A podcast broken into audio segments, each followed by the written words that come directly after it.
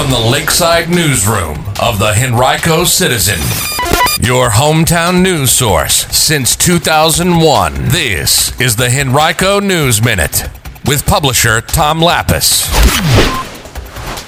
Henrico County will help restore a historically black cemetery. The county school board has a meeting today. And the story of how two men helped 20 residents of an Eastern Henrico apartment complex avoid the eviction process, at least for now. That's all coming up on today's Henrico News Minute for Thursday, August 13th, 2020. Then it's brought to you today by the Steve Dowdy Insurance Agency with State Farm. And now for the news. Henrico County will contribute $25,000 to a local nonprofit organization to support its acquisition of the historic Woodland Cemetery in eastern Henrico and also will provide ongoing assistance in fundraising for grounds maintenance. The cemetery is located at 2300 Magnolia Road, just off I-64 near the Mechanicsville Turnpike interchange. It was established in 1916 for the interment of black residents during a time of strict segregation. It has an estimated 30,000 graves across its 29 acres. A number of prominent people such as tennis champion and civil rights activist Arthur Ashe Jr. and Reverend John Jasper, the founder of Sixth Mount Zion Baptist Church in Richmond, are buried there. The nonprofit Evergreen Restoration Foundation recently purchased the property with plans to restore the grounds as a place of reverence and honor for those who are buried. During a press conference yesterday at the cemetery, Marvin Harris, the executive director of the Evergreen Foundation, thanked Henrico officials, donors, and the many volunteers who have worked to restore the area's black cemeteries. He credited a group of his classmates from Maggie L. Walker High School's class of 1967 with getting the effort started five years ago with a focus on Maggie Walker's grave at nearby Evergreen Cemetery. Said Harris, quote, we're going to get this under control. We're going to bring this back to where it used to be with the help of the county, end quote. You can read more about this topic on henricocitizen.com by clicking on community. Earlier this month in Henrico County General District Court, 20 residents of the Glenwood Farms apartments in eastern Henrico showed up expecting to face unlawful detainer cases. That's the first step in the eviction process. But two men who they didn't know and who they didn't know would be there were determined not to let that happen, and they were successful. On HenricoCitizen.com today, we take a deep dive into the eviction process in Henrico and a look at last week's surprising outcome for these residents. You can visit henricocitizen.com and click on community to read the story. Two employees of Varina High School have tested positive for COVID-19 this week, prompting the school to close through Monday. The first positive test result was reported to school officials August 11th, and the second from an employee who had had close contact with the first employee was reported yesterday. In both cases, the employees began to self-quarantine as precaution prior to receiving their test results, according to school system officials. The school will reopen for appointments and other school-related business on Tuesday, August 18th, and will be thoroughly cleaned between now and then. The Henrico County School Board will host a work session beginning at 1 o'clock today. We'll have full coverage of it during the day. You can follow us on Twitter at henricocitizen.com and look for our article recapping the meeting later tonight.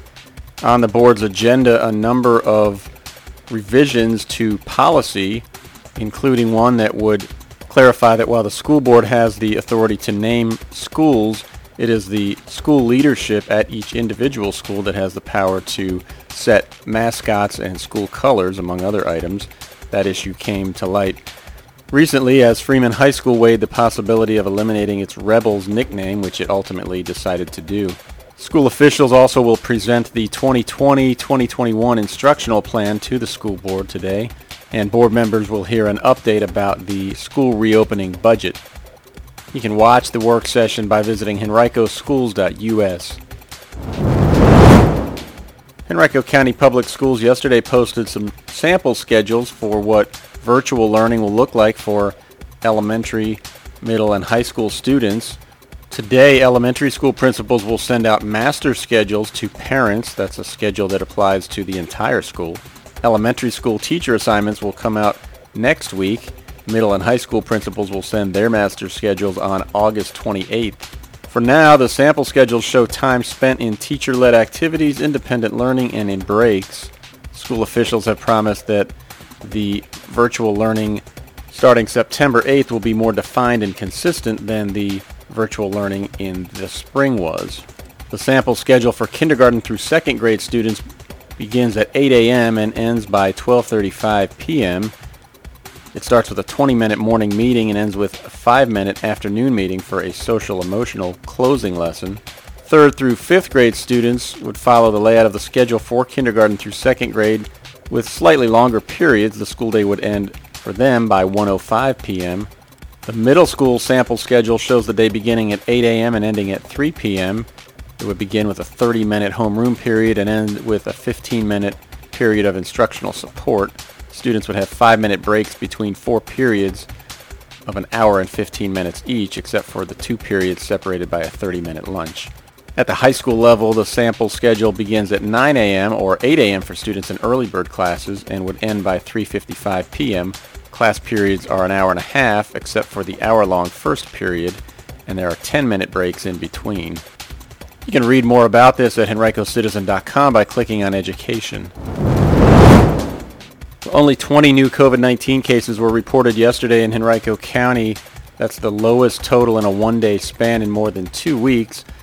No new deaths were attributed to the virus, but eight new hospitalizations were in the latest update provided by the Virginia Department of Health. The county's seven-day positivity percentage also rose slightly to 7.6% as of August 8th. That's the most recent day for which that information is available.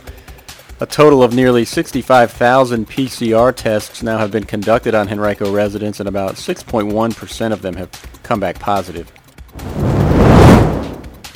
Self-proclaimed Ku Klux Klan leader Harry Rogers was sentenced to six years in jail in connection with a June 7th incident during which he drove his truck into a group of protesters marching in support of social justice in Lakeside. The Henrico judge convicted Rogers of six misdemeanors, including assault, hit and run, and destruction of property in Henrico General District Court. Rogers still faces three other felony counts of attempted malicious wounding. Henrico Commonwealth's attorney Shannon Taylor had sought to have Rogers punished for hate crimes, but the judge did not apply those punishments on top of the four assault charges of which he convicted Rogers. He ruled that Rogers did not intentionally select the victims who were white because of their race, denying Taylor's claim that he had done so because the victims were supporting blacks. Two years ago, the maternal mortality rate was more than two and a half times higher for black mothers, 2.3 times higher for Hispanic black mothers, and twice as high for Native American mothers when compared to the levels for white mothers. Yesterday afternoon, U.S. Senator Tim Kaine and Virginia State Senator Jennifer McClellan were joined by teachers and medical professionals from the Richmond area for a discussion online about racial inequality within maternal health. Kaine and Senator Lisa Murkowski of Alaska recently introduced a bill called the Mothers and Newborn Success Act, which is intended to address the disparities in maternal health by improving access to maternal care in disadvantaged communities increasing access to telehealth, establishing a public and healthcare provider awareness campaign for maternal health warning signs, and the importance of vaccinations for mothers and children, among other goals. He's hopeful that the bill will enjoy bipartisan support. You can read more about yesterday's online conversation on henricocitizen.com by clicking on government. A Henrico woman is missing and Henrico police are seeking the public's help to find her. Claudia E. Boudou was reported missing August 6th by her family. She is a white female, 5 foot 6, 220 pounds. She has brown eyes and blonde hair. She is known to operate a 2014 Honda Crosstour with Virginia license 399 OUA. She left her medications behind and there is a concern that she may need medical assistance. You can see a picture of her on henricocitizen.com by clicking Public Safety. Today's Henrico News Minute has been brought to you by the Steve Dowdy Insurance Agency with State Farm. You can save up to 30% with Drive Safe and Save. Contact Steve Dowdy today at 788-9022 to learn more.